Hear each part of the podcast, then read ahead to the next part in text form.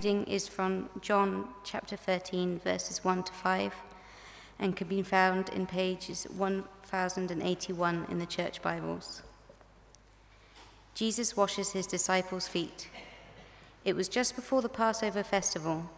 Jesus knew that the hour had come for him to leave this world and go to the Father. Having loved his own who were in the world, he loved them to the end. The evening meal was in progress, and the devil had already prompted Judas, the son of Simon Iscariot, to betray Jesus.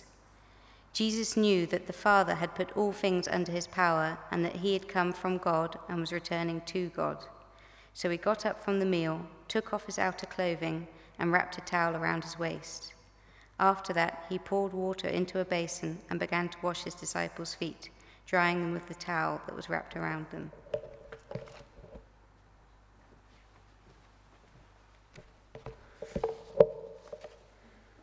The second reading is uh, from Philippians chapter 2, verses 5 to 11, which you'll find on page 1179.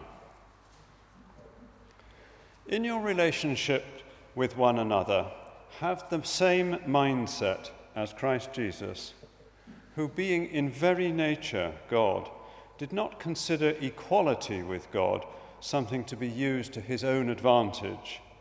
Rather, he made himself nothing by taking the very nature of a servant, being made in human likeness. And being found in appearance as a man, he humbled himself by becoming obedient to death, even death on a cross.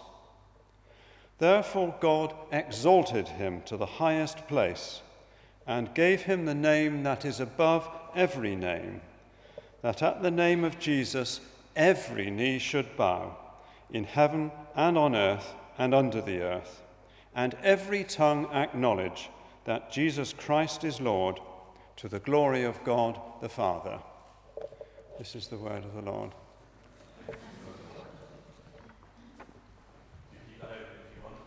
Both. That's great. Let's pray. Father, I thank you for the way these words both in John and Philippians, have watered my soul and fed me over many years in the ministry that you called me to. I pray that they would continue to pour out into people's hearts and minds and lives today. All to your glory, and all that the world may believe you are Lord. In Jesus' name, Amen. There is a new film out, and it's called Ant Man. Who's seen Ant Man? No one. You're missing a treat. I haven't either, but anyway. But Ruth was telling me about that she went with her grandson. Is that right? Or sorry. Yes, you went to cinema. Yes, thank you. Yeah. Ruth went to the cinema with her grandson Max. Now, the main thing wasn't the film as such, but the poster. The poster in the Odeon that you can all go and see if you want, because it's just in the foyer, promoting the film, because it looks like a big white piece of paper. It looks completely blank. But, as if nothing is on it, but Max took Ruth and said, Look closer, Ruth, or Granny. Uh, and right in the middle is the tiniest superhero of all Ant Man. And it's hard to see because he makes himself almost nothing, yet has immense power, even as Ant Man, and uses it well for the good of all mankind. And Paul writes today Jesus made himself nothing. And the words that he used seem to go against the grain of the world that we live in, where there is immense pressure to be someone, to get to the top. An upward journey of success is mapped out even from key stage one now of how we are performing, how we are achieving. So, who in their right mind would want to make themselves nothing? In your relationships with one another, have the same mindset as Christ Jesus, Paul writes. How do we do that? How do we have the same mindset or attitude as some versions have as Christ Jesus? And Paul takes us to Christ and the journey that Christ has made for you and to, for me to answer that very question. And Esther began last week in verses 1 to 4 that you'll see in front of you now, where we see the words written of humility, words that instruct us and inform our mind about humility. Now, this week, we see in verses 5 to 11 the action of humility lived out in Christ. And Jesus invites each of us to follow him on his humbling way. And he did this while he was on earth. He said, The one who humbles himself will be exalted in Luke 14. The one who makes themselves as little as a small child is the greatest in the kingdom of God. If anyone wants to be a follower of mine, let him renounce himself, take up his cross, and follow me. This is the way of Jesus. And the way to which he calls his disciples, it is the way that at first frightens or at least embarrasses us. Who wants to be humble? Who wants to be last? Who wants to be a little powerless child? But then we see Jesus, who reveals to us in his amazing radical downward spiral the humbling way revealing the compassionate nature of God. And it's in seeing Christ that Paul is saying, have that attitude. Look at Christ. Become like him. And verse 6 is one of the most extraordinary verses in the Bible. It takes us deep into the mind of the Son of God. Consider what Christ himself is considering. And what we see is that there was no hypocrisy in the mind of Christ. He knew that he was, in very nature, God. He didn't come to earth because he thought his Father was greater than him or because he thought we were more godly or gifted than he was. No, who, being in very nature God, did not consider equality with God something to be grasped, something to be held onto. No, it was Christ's free choice. It was his decision to obey God to love us.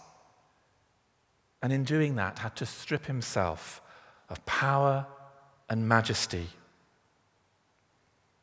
He removed his outer clothing, took water and a towel, and began to wash his disciples' feet.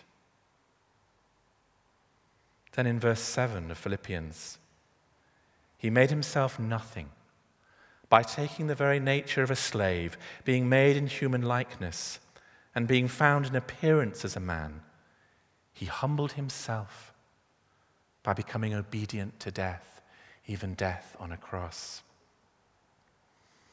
What always strikes me from this hymn of the early church that Paul is quoting are the expressions he made himself nothing, he humbled himself.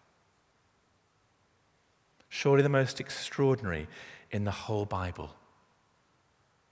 This is God we are speaking about. O Lord my God, when I in awesome wonder consider all the works your hand has made. He's speaking of God who remains fully God, yet empties himself. And Paul is speaking here of the first Christmas day. Only 151 days to Christmas. Get ready. That Christmas day where we celebrate the miracle of the incarnation God in flesh, so that God now knows exactly what it is to be tired, to be hungry, to be harassed, to be lonely, to be despised, to be tempted, to be frightened. God knows what it is to be you and me. And yet, that humbling downward spiral was not low enough, it seems. Having made himself nothing, he humbled himself.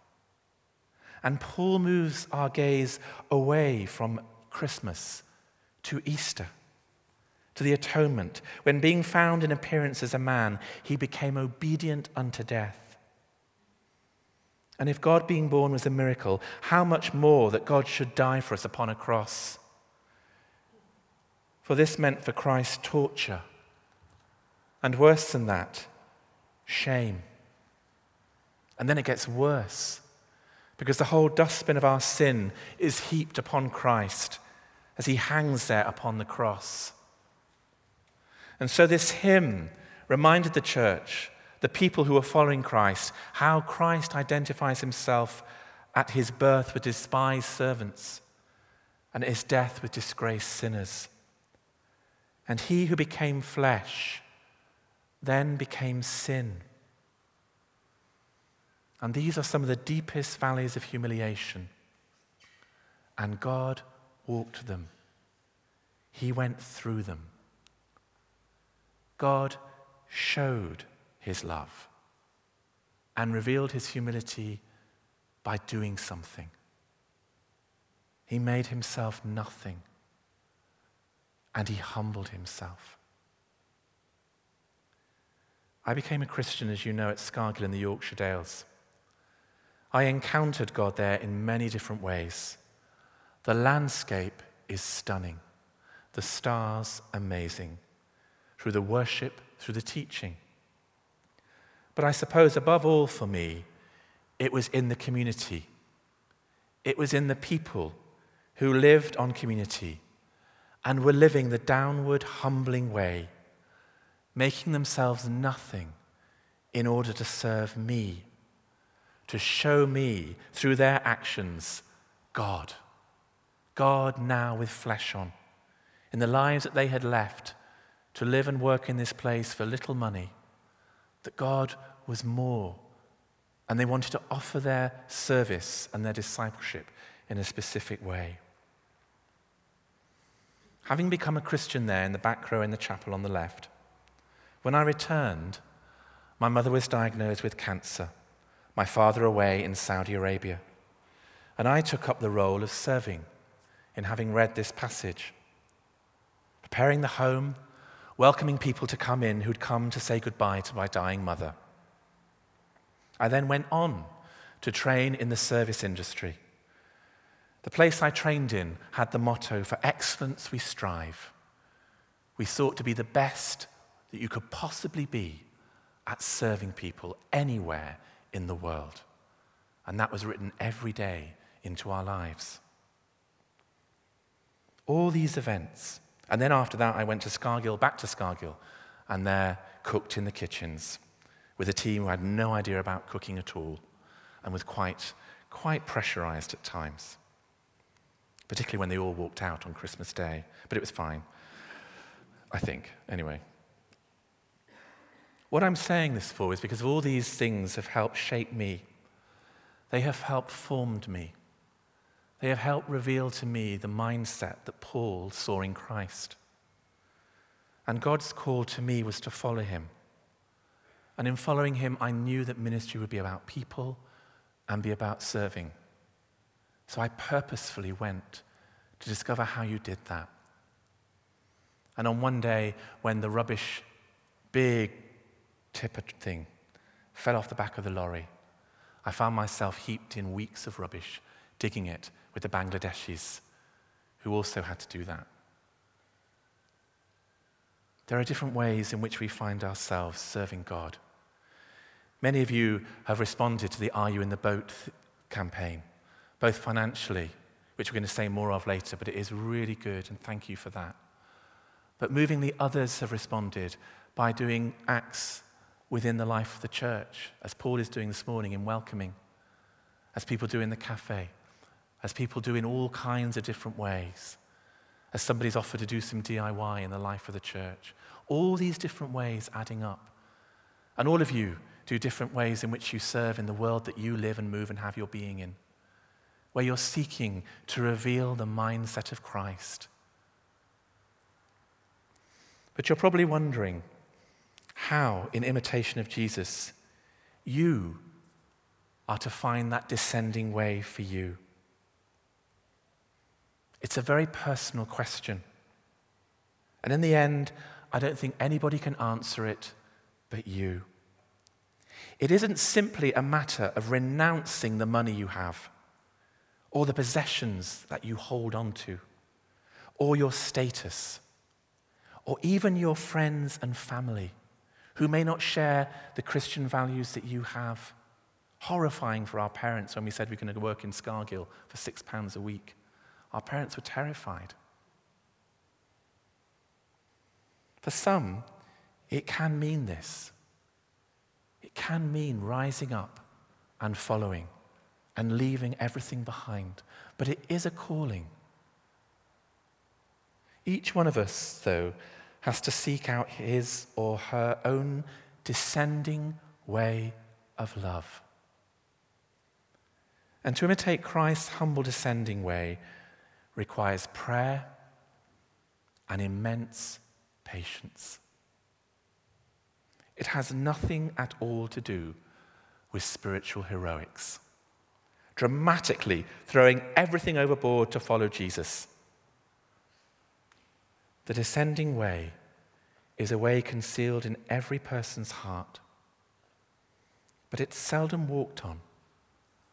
And once the first flurries of becoming a Christian fade, the walk we have with Christ can become overgrown with weeds, where slowly but surely we find we have to clear the weeds to open the way again and to set out on that way without fear.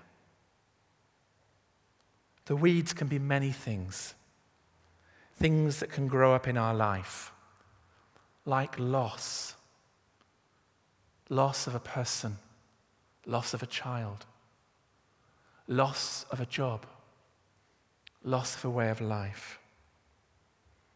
It may be the weed of insecurity. It may be the weed of temptation that leads to sin, that can take us down a huge road with a huge sign saying, What about me? What about me? If you ever struggle with humility or self denial, or if you struggle with those who you're serving where you are at work and finding it really hard to love, perhaps even members of your own family, I simply encourage you to think on this picture of Christ. For many times, I have had to do this. So I simply come with something I myself have discovered. I come to this passage and I see again what Christ has done for me. He is the great example of verse 4. Let each of you look not only to his own interests, but also to the interest of others.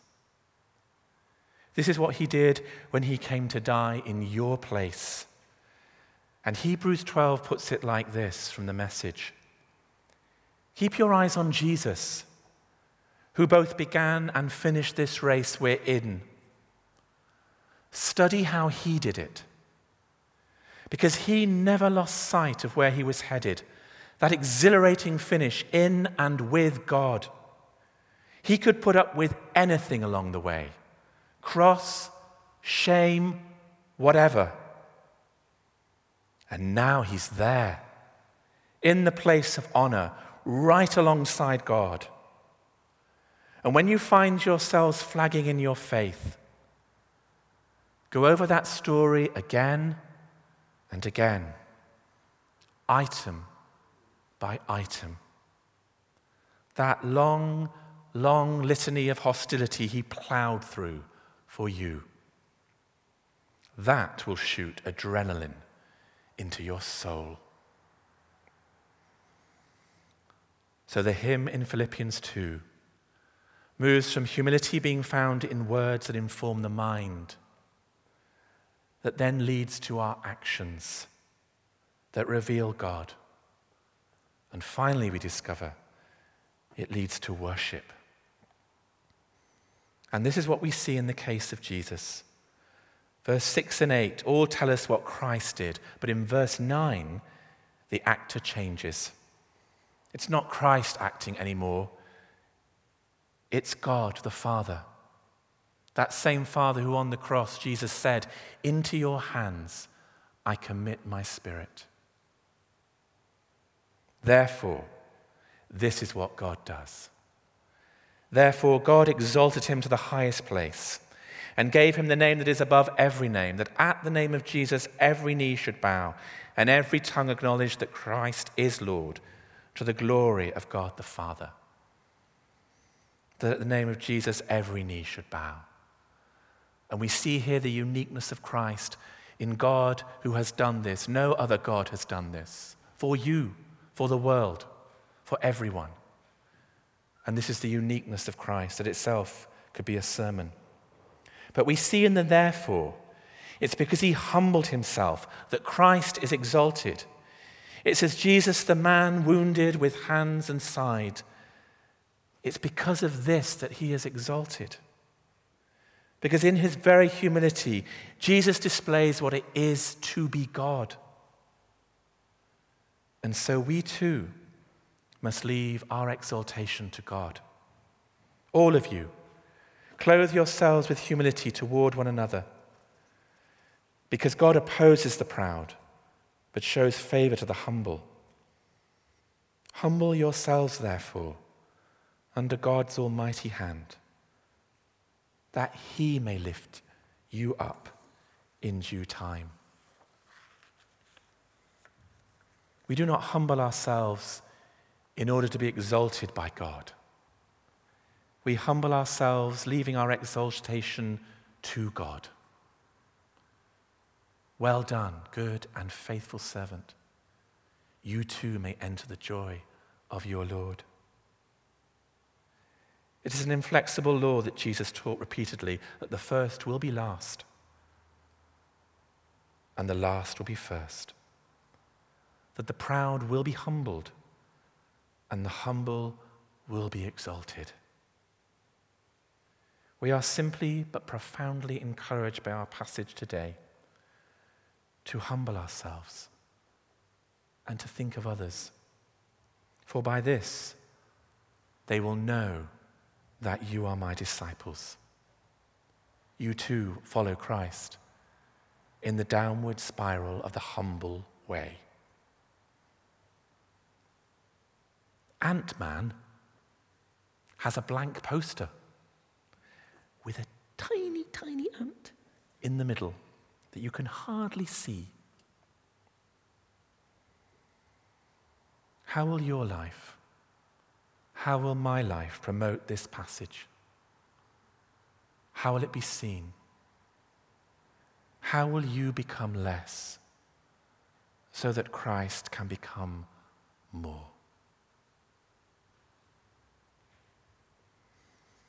I'm going to close in a moment by reading the words of the song we're going to sing next. But I want to read them because sometimes we sing things that are familiar. But when the, sing- the singing starts, in the shower this morning, I had a picture of a towel, quite appropriate, really, I suppose. But it was actually the feeling that many people here could be weary in service. Perhaps you're caring for somebody. Perhaps there's a situation at work that you're having to carry. Perhaps it's something that you feel frustrated with God with. Perhaps it's that you're really joyful in what you're doing and you just want to offer it to God. Now, you can do that where you are, but this passage is about action. And it may be that I just simply ask you to come and pick up a towel and just lift it to God.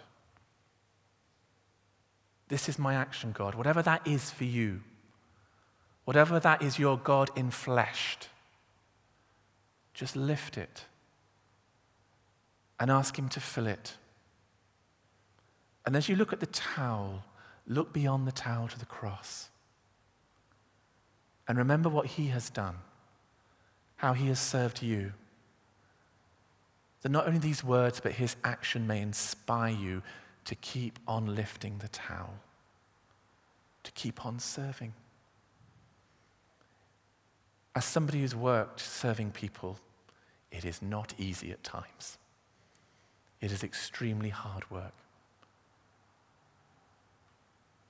Come and be inspired by the love of God and lift your towel. There aren't many of them. I've got many in my home. So maybe you lift it and then lay it down and go back to your place. This is not a command, it's just an offering that may help you respond to this word today that is the biggest word, I think, in the Bible in one sense. It's a massive mountain to climb to imitate Christ.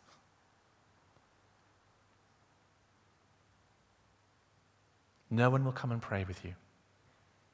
This is simply you and God lifting your service in love and adoration and as worship to God.